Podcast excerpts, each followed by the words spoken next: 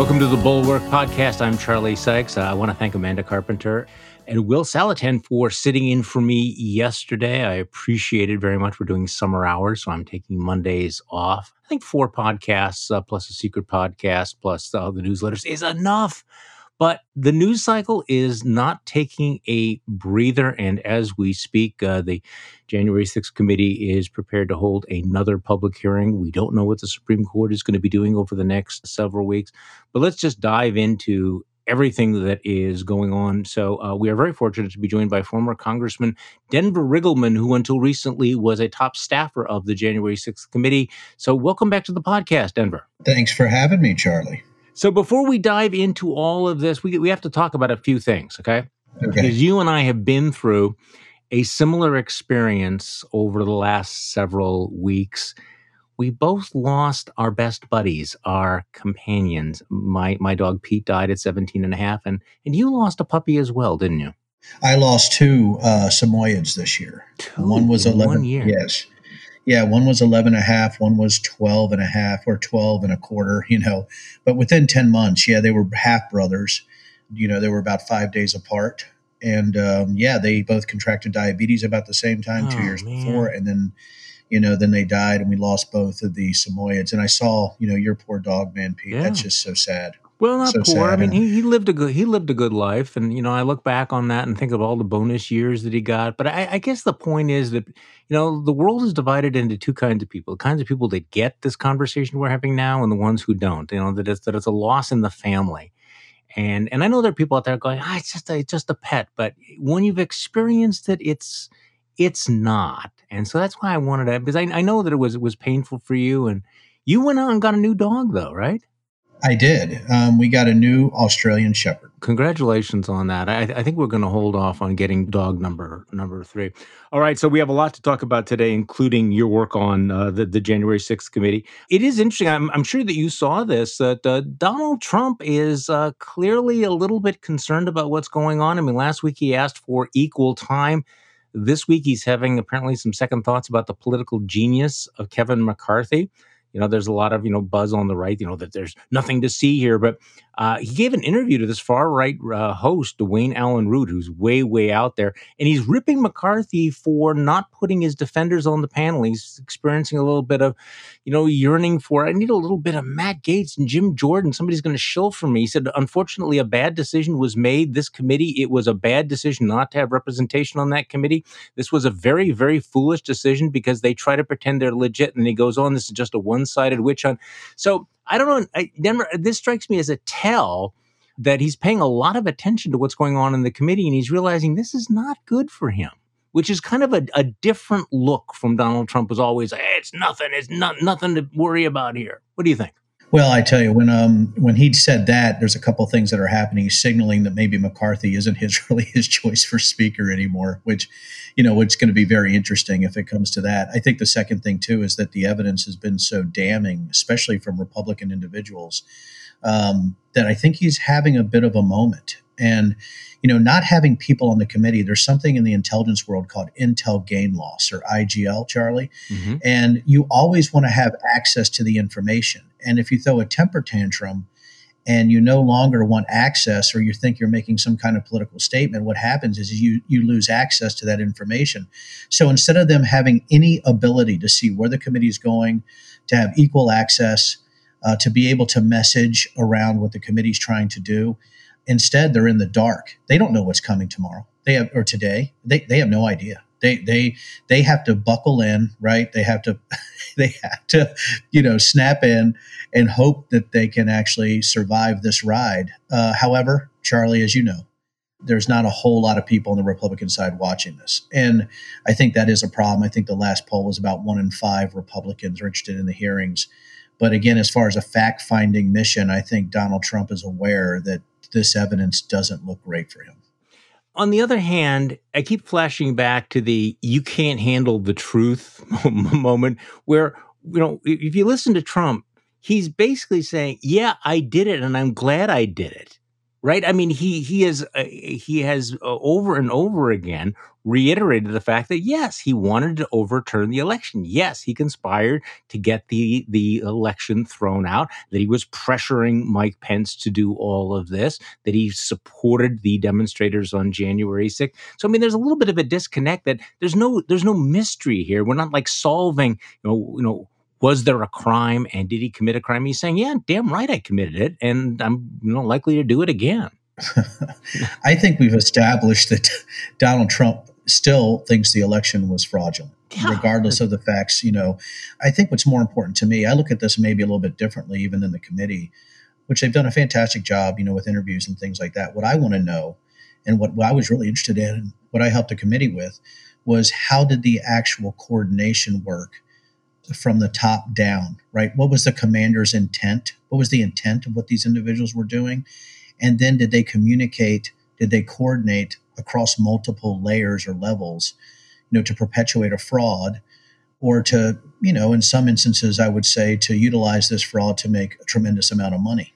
So those are the kind of things that I'm very interested in is how do we stop this in the future and how did that structure look? What what was that sort of linkage that you saw at each level that allowed them to get to the state legislators like you're talking about today, but also allowed them to push this message out into the sort of the disinformation ecosystem around Stop the Steal. Yeah, let me uh, just play a little bit of a soundbite. You were on uh, CNN last week explaining the attack on the Capitol is is really a terrorism investigation. This is what you had to say on CNN last week when you look at how you know the coordination happened, when you look at the other groups that are involved, you know the committee hasn't gotten to the rally planners yet.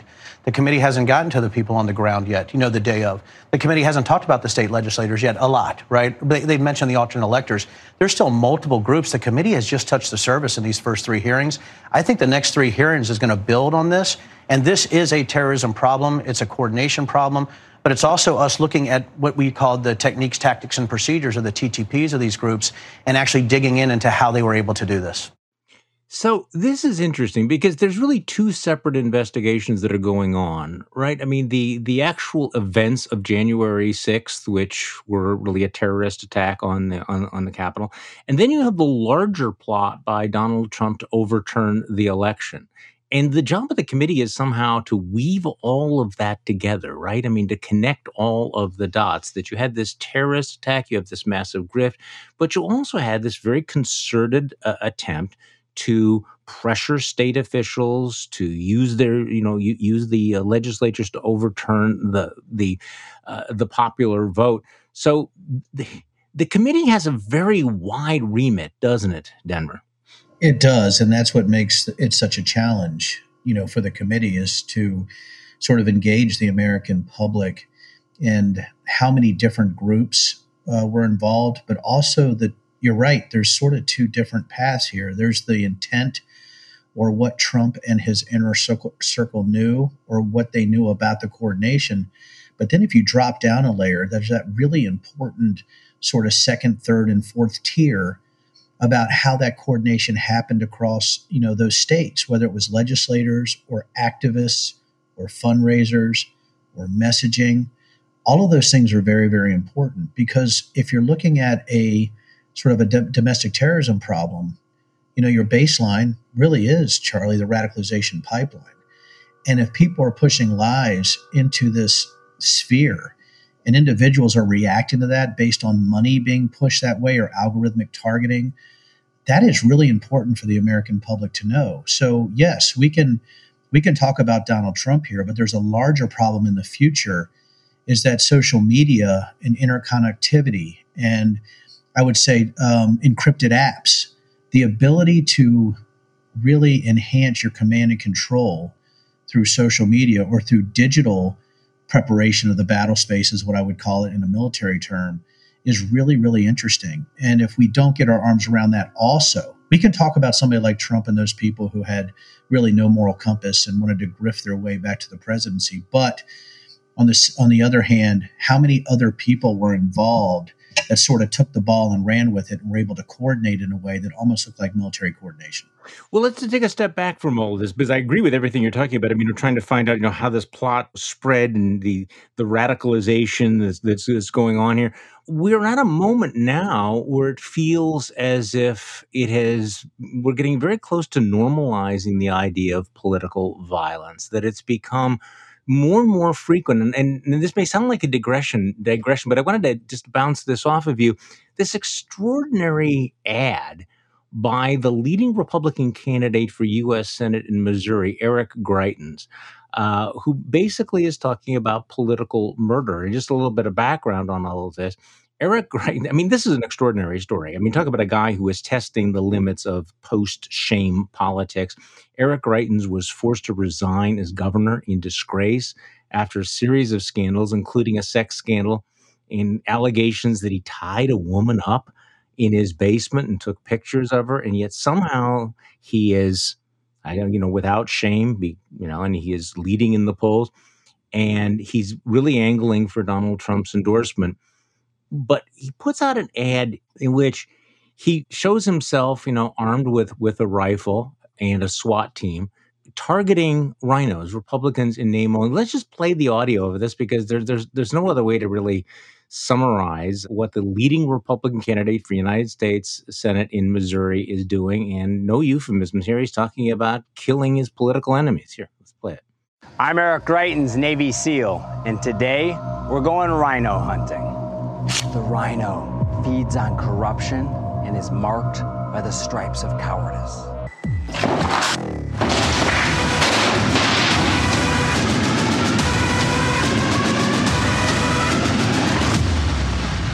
Join the MAGA crew. Get a rhino hunting permit. There's no bagging limit, no tagging limit, and it doesn't expire until we save our country.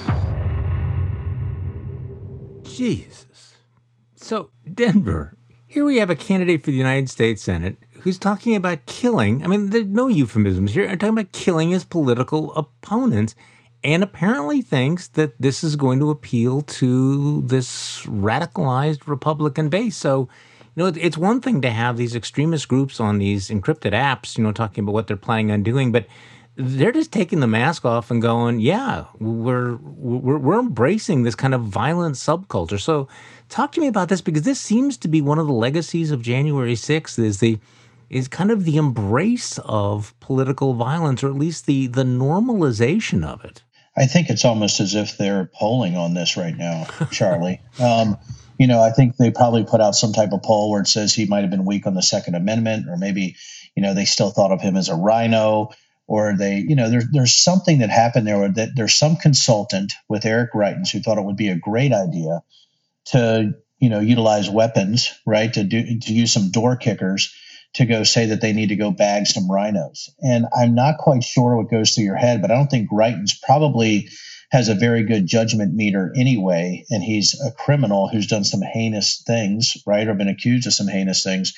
It seems to me, though, that this normalization of violence or this normalization of this machismo or whatever um, has gone to the point that, it, it, you know, any listen, any LARPer, any live action role player out there who's part of Meal Team Six, right? These these guys who dress up for pretend, right, is who he's trying to appeal to. You know, it's the guys who buy a whip antenna for their 2003 Ford Taurus and tell people they're Secret Service, right? But those people can actually pull the trigger. All you need is a finger and a weapon eh, you know and some rounds and that's what scares me about these type of ads is that they're just unhinged uh, they come from a place of deep disturbance and you know almost a mental disease of individuals who need to lean forward to say that you know they're the toughest out there or the gun culture is for them or the simple fact that people who are rhinos or democrats or independents anybody who doesn't agree with them needs to be eliminated for this to be the one true free country and i think that's a real problem. Yeah people are scratching their heads about you know what is his intent here? Is, is it simply to distract from all of his other scandals you know to get people talking about all of this? Uh, look i know that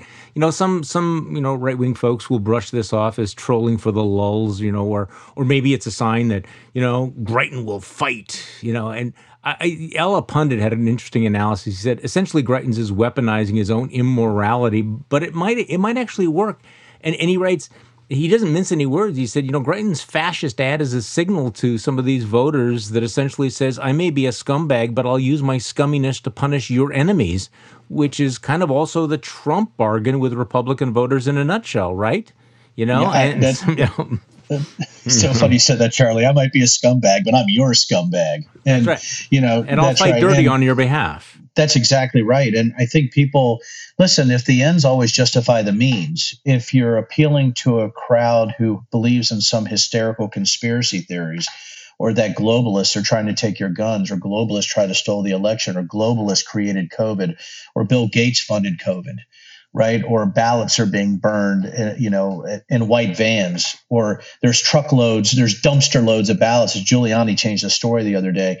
All this stuff is sort of a hysterical belief system that they are fighting good against evil. And Greitens is simply messaging to those individuals that, hey, look, I'm here to help you fight against evil. Regardless of who I am, I'm that guy.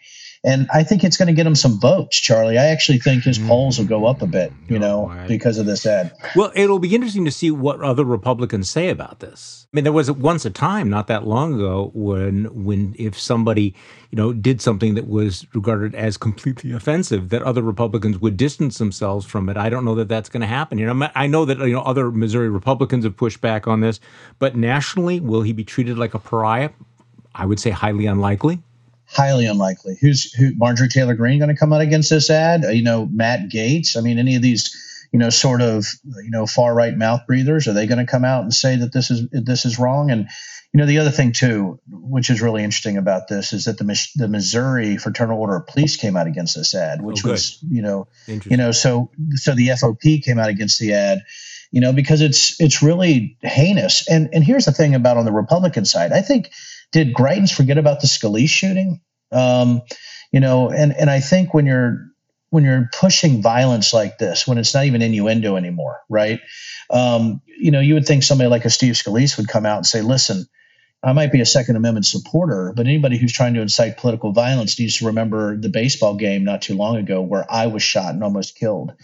And I think that's that's something that Republicans need to remember is that violence can go both ways, and you know, when when you look at far right violence, you know, the biggest indicator of far right violence is far left violence. You know, the biggest indicator of far left violence is far right violence. Hmm. So people do react to this, and that's in the data. And that's what scares me is that when you see people like this on the far right acting like this, does this sort of weaponize certain under fr- other fringe elements to say, listen, we have to respond in kind, and that's when you get into real trouble. Well, I mean, we had the case of the guy that uh, traveled from California to Brett Kavanaugh's house. Exactly right. And you know, he was obviously. Uh, on the left. So in, I, in my newsletter today, I quoted a tweet from Nicholas Grossman, who writes for Arc Digital, who said, "If America descends into instability and political violence, as many fear, a sitting governor and U.S. Senate candidate putting out an ad, a former governor, putting out an ad featuring images of paramilitary raids against members of his party he considers insufficiently loyal will turn out to be many of the signs along the way.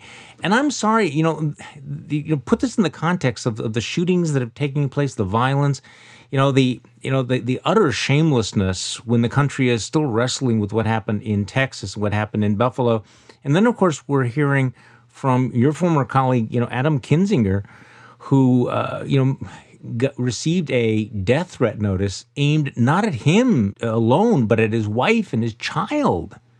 You know, I mean, and he posted, he said to his wife, you know, I won't even read it here, but I mean, you know, it talks about, you know, names his little child by name, objects to the fact that they named the child Christian, refers to her by an obscenity, talks about uh, executing Adam Kinzinger, but don't worry, you and Christian will be joining Adam in hell too. I mean, it's like you would think there would be a moment where people would go, all right, this is dangerous on both sides. Both sides are at risk if this gets out of hand, and that doesn't seem to be happening. No, it doesn't. And, you know, we can, you know, the, the issue with about fringe violence, and, and I'll tell you right now, the far right seems to be in a hold my beer moment with yeah. this, but, you know, especially when you look at the Greitens ad and things like that. But when you look at what happened to Brett Kavanaugh, when you look at some of these other things, if we open that door, we continue to open it wider, right? It, it, first, it's a it's a crack, right? Then it's a couple inches wide, and then all of a sudden you have a, a one foot wide crack in that door. People are going to go through that door, especially if they believe there's a good against evil fight going on, regardless of where you're at. And I think that's that's my fear: is that are we willing as a society to say, hey, we need to identify, you know, what's going on, you know, not only through social media but through public statements, through ads, are we willing to identify, you know, what these threats are, regardless, you know, of what people might say, hey, you know, Greitens is just his, it's his First Amendment right. It is. Yeah, it is. Just... It actually is. However, it's my First Amendment right to call you a blooming asshole. Right. I can, yeah. you know, I can, I can do that. And I think that's what people need to do is, is the First Amendment's a very strong thing. And I think, you know, Charlie, I would say people like me and you, we're using our First Amendment rights to say these guys who are who are speaking this way are wrong. Uh, they're out of school, but they also could create a violent sort of pattern. And when you see what happens to Adam, you know, I'm so angry for the guy. You know, Adam's a former is not a former. I'm a former Air Force guy, but we're both Air Force blood, and you know that's really what it comes down to. Is I see a, a brother in arms whose family is being attacked by crazy people, and uh, I want to help him. Let's circle back to what's going on with the January 6th committee because you were so deeply involved in this. So you were on MSNBC over the weekend and had some interesting comments about one of the aspects of the the plots, the conspiracies that we're seeing, the massive scope of the grift surrounding the stealing the the election. Let's just play a little bit of that. You know, stop the steal just isn't a conspiracy theory; it's a brand. So you have individuals, you know, members that are raising money on that type of hyperbole and outrage. You have the RNC, the NRSC, the NRCC. You have individuals that are using stop the steal, outrageous language, and hyperbole to raise money. So when you're talking about $250 million, I do believe that's the floor. I think follow the money might be the most important, um, I guess, part of the investigation for the committee. They have a very talented team there.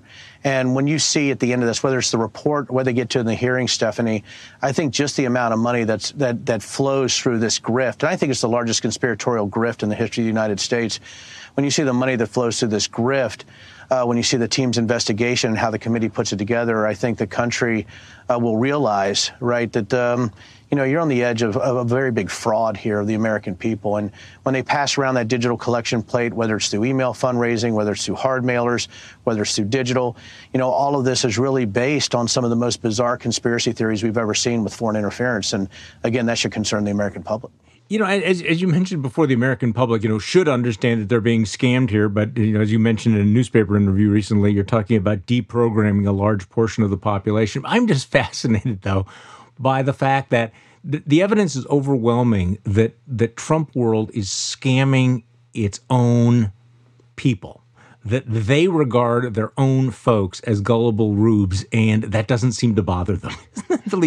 Again, I'm not going to say it's a side issue, but it's certainly one of the most extraordinary aspects of this that I think people look back and go, "How did you not recognize what this was really all about?" Well, you know, I don't want to get in too much trouble here. Mm-hmm. So um, here's the deal. I think there's a, a significant portion of our nation that are marks.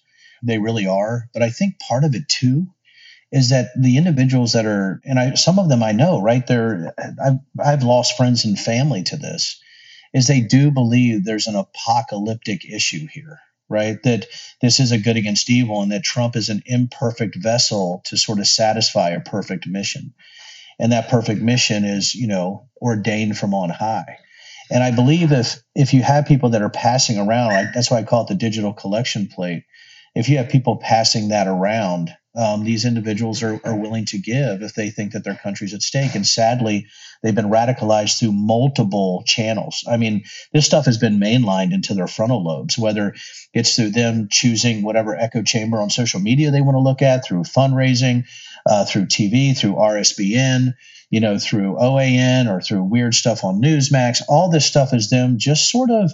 Uh, sort of swimming in their own, you know, echo chamber of you know, sort of disinformation filth and they're enjoying it. And I think if they think that our country's, you know, about to be taken over by globalists, which is just another term for Satanists or for Jewish individuals, uh, it's so anti-Semitic. If they think that's the issue, Charlie, they're going to give money. Yeah. I mean, I, I, I don't know what else to tell people. Like they're, they think this is a good against evil battle. We're at the beginning of the Great Tribulation. So how is the committee doing? Give me your uh, thumbnail reviews of the first three hearings. Uh, you and I are speaking the day of. We, we, haven't heard what they're going to be doing today, and it's going to be, I think, you know, interesting. Brad Raffensperger, uh, Gabe Sterling, the the uh, Speaker of the Arizona House of uh, Representatives, is going to be uh, speaking. So, you know, where are we in the cycle of painting the picture, connecting the dots? I think when you see how they started the first hearing, Charlie, where they sort of baselined it with the timeline of the video, you can go back to that first hearing and see how they're building the case uh, of what happened as far as radicalization all the way up to the day of, and even a little bit afterwards, right, as they continued that grift with the money. When you when you saw, you know, Amanda Wick from the Green Team talk about the two hundred and fifty million dollars they're talking about you know that grift that happened even afterwards right? There's grift that continues after the 250 million. So it's going to be really interesting to see um, how they continue to build on that baseline. When you talk about the last three hearings if people are paying attention which we know not everybody right, right. you know not everybody's paying attention if people are paying attention they're saying that there's a directed effort to overturn the election through multiple channels and that's why they split the the committee up into their investigative teams. So you've already seen follow the money, but you've also seen you know the uh, some of the stuff around Trump, right? Those individuals that talked around Trump, some of his attorneys. Um, you've seen also sort of the first beginnings of do- domestic violent extremism, right? The radicalization path and how these people were actually radicalized. And now you're getting into alternate electors. You're getting into you know how these individuals you know were not only raising money off this but how they were pushing state legislators to send alternate electors right so that they could overturn the election. So you're seeing them build up the case to where my belief is in the last hearing they're going to sort of have a summary that back that that sort of refers back to the first hearing. So like i've told people they're going to tell you what they're going to tell you the first hearing. They're, then they're going to tell you which is hearings you know two through five and then they're going to tell you what they told you and that's really a, a military briefing. They're setting this up almost as sort of looking at a course of action or looking at uh, sort of an after action report on what happened during a terrorism event. And I think they're being very effective in that. So, you gave a newspaper interview recently where you said that you're not as confident in the short term that it will be as explosive as we'd like it to be. Correct. So, talk to me about that. Sure. I think this is a long fuse bombshell, but not short term. I, I, will stand by that because I think there's a significant portion of the population that are ignoring this or listening to alternate news sources. So I think what I told individuals this, and here it is, Charlie. Are you ready? I hope I hope you're ready for this. I believe the committee is going to be successful if they can change between three and five percent of registered voters' minds about what happened on January 6th. So here's what we have. If you're talking about, yeah. you know, how many people voted? 150 million, 155 million. So say we had 155 million voting. My hope is, and, and this is maybe if, if three to five million people, three to seven million people, you know, as far as registered voters are like, huh, isn't that interesting?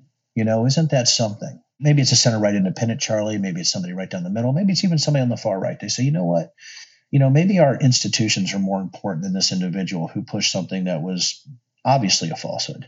You know, maybe maybe I don't vote for these guys. Maybe these people are lying to me. Maybe the fact that I've sent a lot of money in on this stop the steal nonsense, you know, looks to me like a little bit of a fraud. What if, Charlie, we can do a, th- a three to five percent, you know, turn of event that would change the elections. That would change the direction, you know, of the Republican Party a little bit. But right now, I don't know if the Republican Party can be saved right now, but I do think if we can change the minds of three to 5% people over the next year or two as they look at the evidence, as they revisit it, I think that is a success. But as far as some short term massive explosion where it's going to affect the 2022 midterms, nah, no, I, I, I, don't, I don't really see that. No, I don't either. And, and I, I think long term, it's also creating the historical record, which is important. And, and you mentioned building the case, but the question is, which case? What case are they building? Where does this go? Where do you come down on the question of should they make a criminal referral? Does that matter? Does this go to the Department of Justice? Are we talking about criminal liability for Donald Trump um, and his uh, and his Confederates? Goodness, that's a great question. Mm-hmm. I don't think a referral matters one way yeah. or the other. I think once there's more information sharing between Congress and the DOJ, I think you're going to see a more robust pattern, maybe of charges and indictments for certain individuals. The problem they're going to have is that, and, and I've seen this, is that how do you directly connect, you know, President Trump to saying, you know, I want this insurrection to happen? Does he really believe this? Is he going to blame his lawyers? Is he going to blame Eastman? You know, how difficult is that for the DOJ when they have a, you know, not only a Republican majority, but when they know the divisiveness and they're doing their own polling, and it looks like people want to move on from January 6th. And and I hate to be so cold politically, but um, I think that's an issue uh, for the DOJ is that where are they at, right? We should be looking at facts and justice regardless of political wins. Um, that's been my argument for a long time and I would I would be very aggressive. But on the other hand, you know, I'm not there looking at the data or the evidence, and I'm not an attorney but I was a counterterrorism expert, Charlie. And I can yeah. tell you when I see something wrong, I know something's wrong, right? So there you go. Well, you know, as, as we're discussing something, it's a target rich environment. It's not necessarily simply a matter of what did the president know and when did he know it? What did he believe? Because, of course, we're dealing with the lizard mind of, of Donald Trump.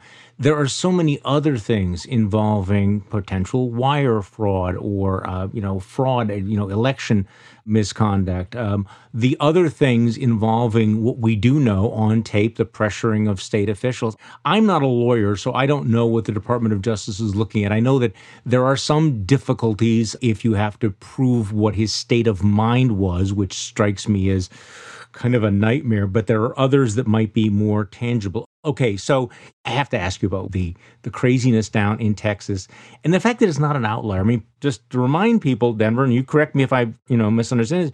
You're an elected Republican congressman from Virginia, the fifth fifth district.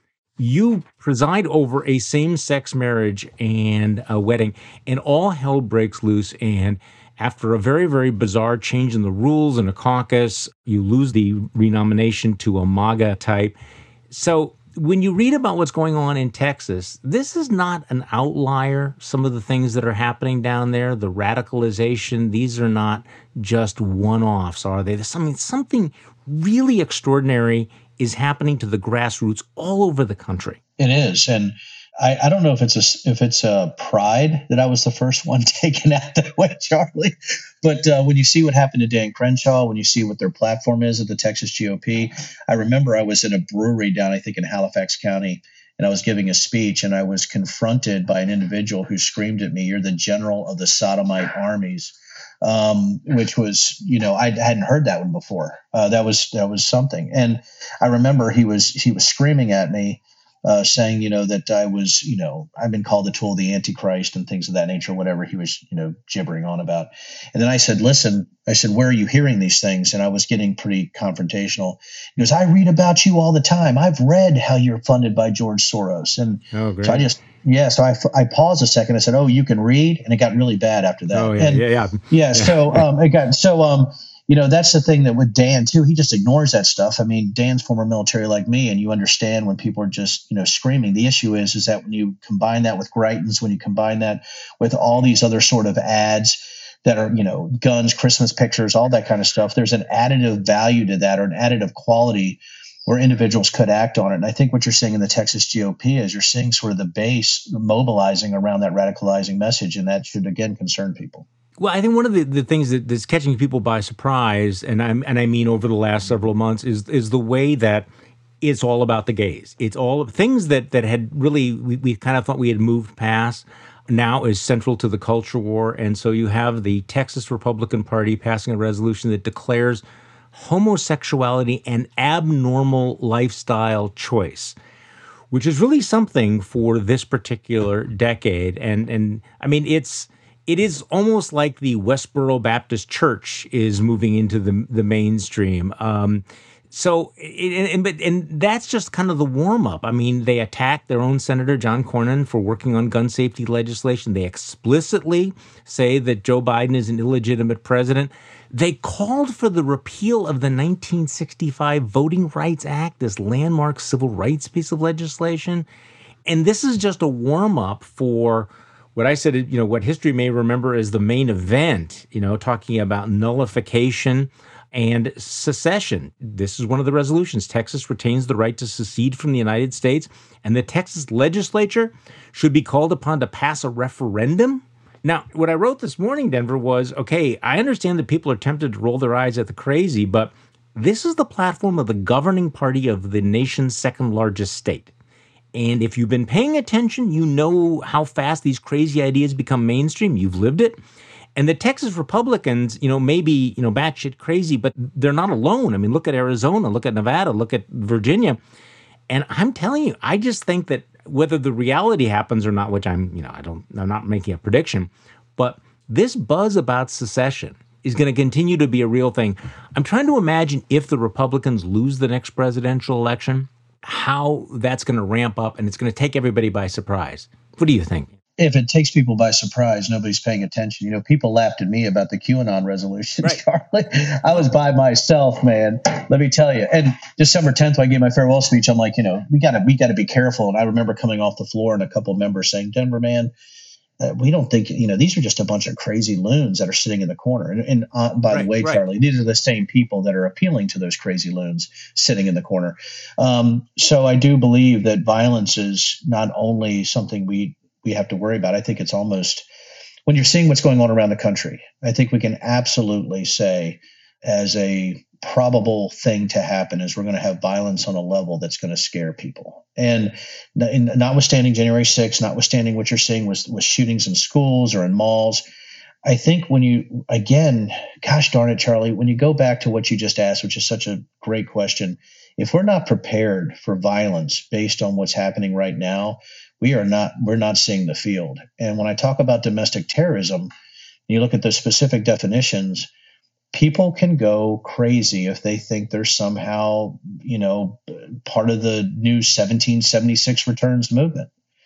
And that's what you're saying. We're saying that these people believe that the that America needs to return to its roots of revolution and that they have to fight this globalist takeover.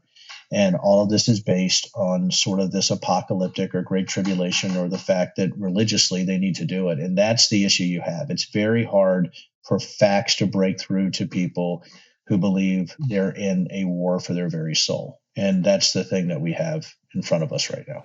So later today, the Speaker of the Arizona House, uh, Rusty Bowers, is going to be testifying. He's going to describe the pressure campaign from Trump, from Rudy Giuliani, and Virginia Thomas, the wife of Supreme Court Justice Clarence Thomas. Um, and apparently, uh, Trump and Giuliani uh, pushed uh, Bowers to change Arizona's law retroactively to allow the legislature to choose a different slate of presidential electors than the ones picked by voters. Do you have any thoughts about this whole G- Ginni Thomas thing and where that's going? you know, I have thoughts. you know, yeah, I have thoughts. You know, I was the first one to see your text messages, yeah. beside Ginni and Mark Meadows himself because I I'm the, our, our team was the one who broke out those text messages and I attached the numbers to names. So that's really what we had to do. And the fact is, when I saw that, a couple things. Number one, QAnon had infiltrated every level of the Republican Party. Number two, you had at least tangentially, you had all three branches of government involved in text messages, which really bothered me. And the other thing too is she was bragging about her access to every level of government within the text messages. So for her nobody should be surprised that she was emailing state governments to try to overturn the election. It just should be a surprise. And her belief system is skewed. And I don't know if there's some type of issue that she needs to address or what it is, but that belief system does suggest some mental problems. And I'm, I'm, just not quite sure to know. It just does suggest that. Was that too much? Too much? No, no, this this is not this is not too much. I mean, you you, you think about you know some of these these crazy people that are around and one of the interesting questions is, you know, why are there so many meetings with John Eastman? Why does Virginia Thomas have this kind of, of access? You know, why is Powell sitting in the White House? And the answer is always, well, either because Donald Trump himself wants them in these meetings, or in the case of Virginia Thomas, because she's Clarence Thomas's wife. You know, I mean, not every nut job in Washington has this kind of access, and she does because of her name. Denver Riggleman, thank you so much for uh, joining us on the podcast, and thank you for all of your efforts with uh, the January 6th committee and going forward. Appreciate it. Thank you, Charlie. You have a great day, buddy. The Bulwark podcast is produced by Katie Cooper with audio production by Jonathan Siri. I'm Charlie Sykes. Thank you for listening to today's Bulwark podcast, and we'll be back tomorrow. We'll do this all over again.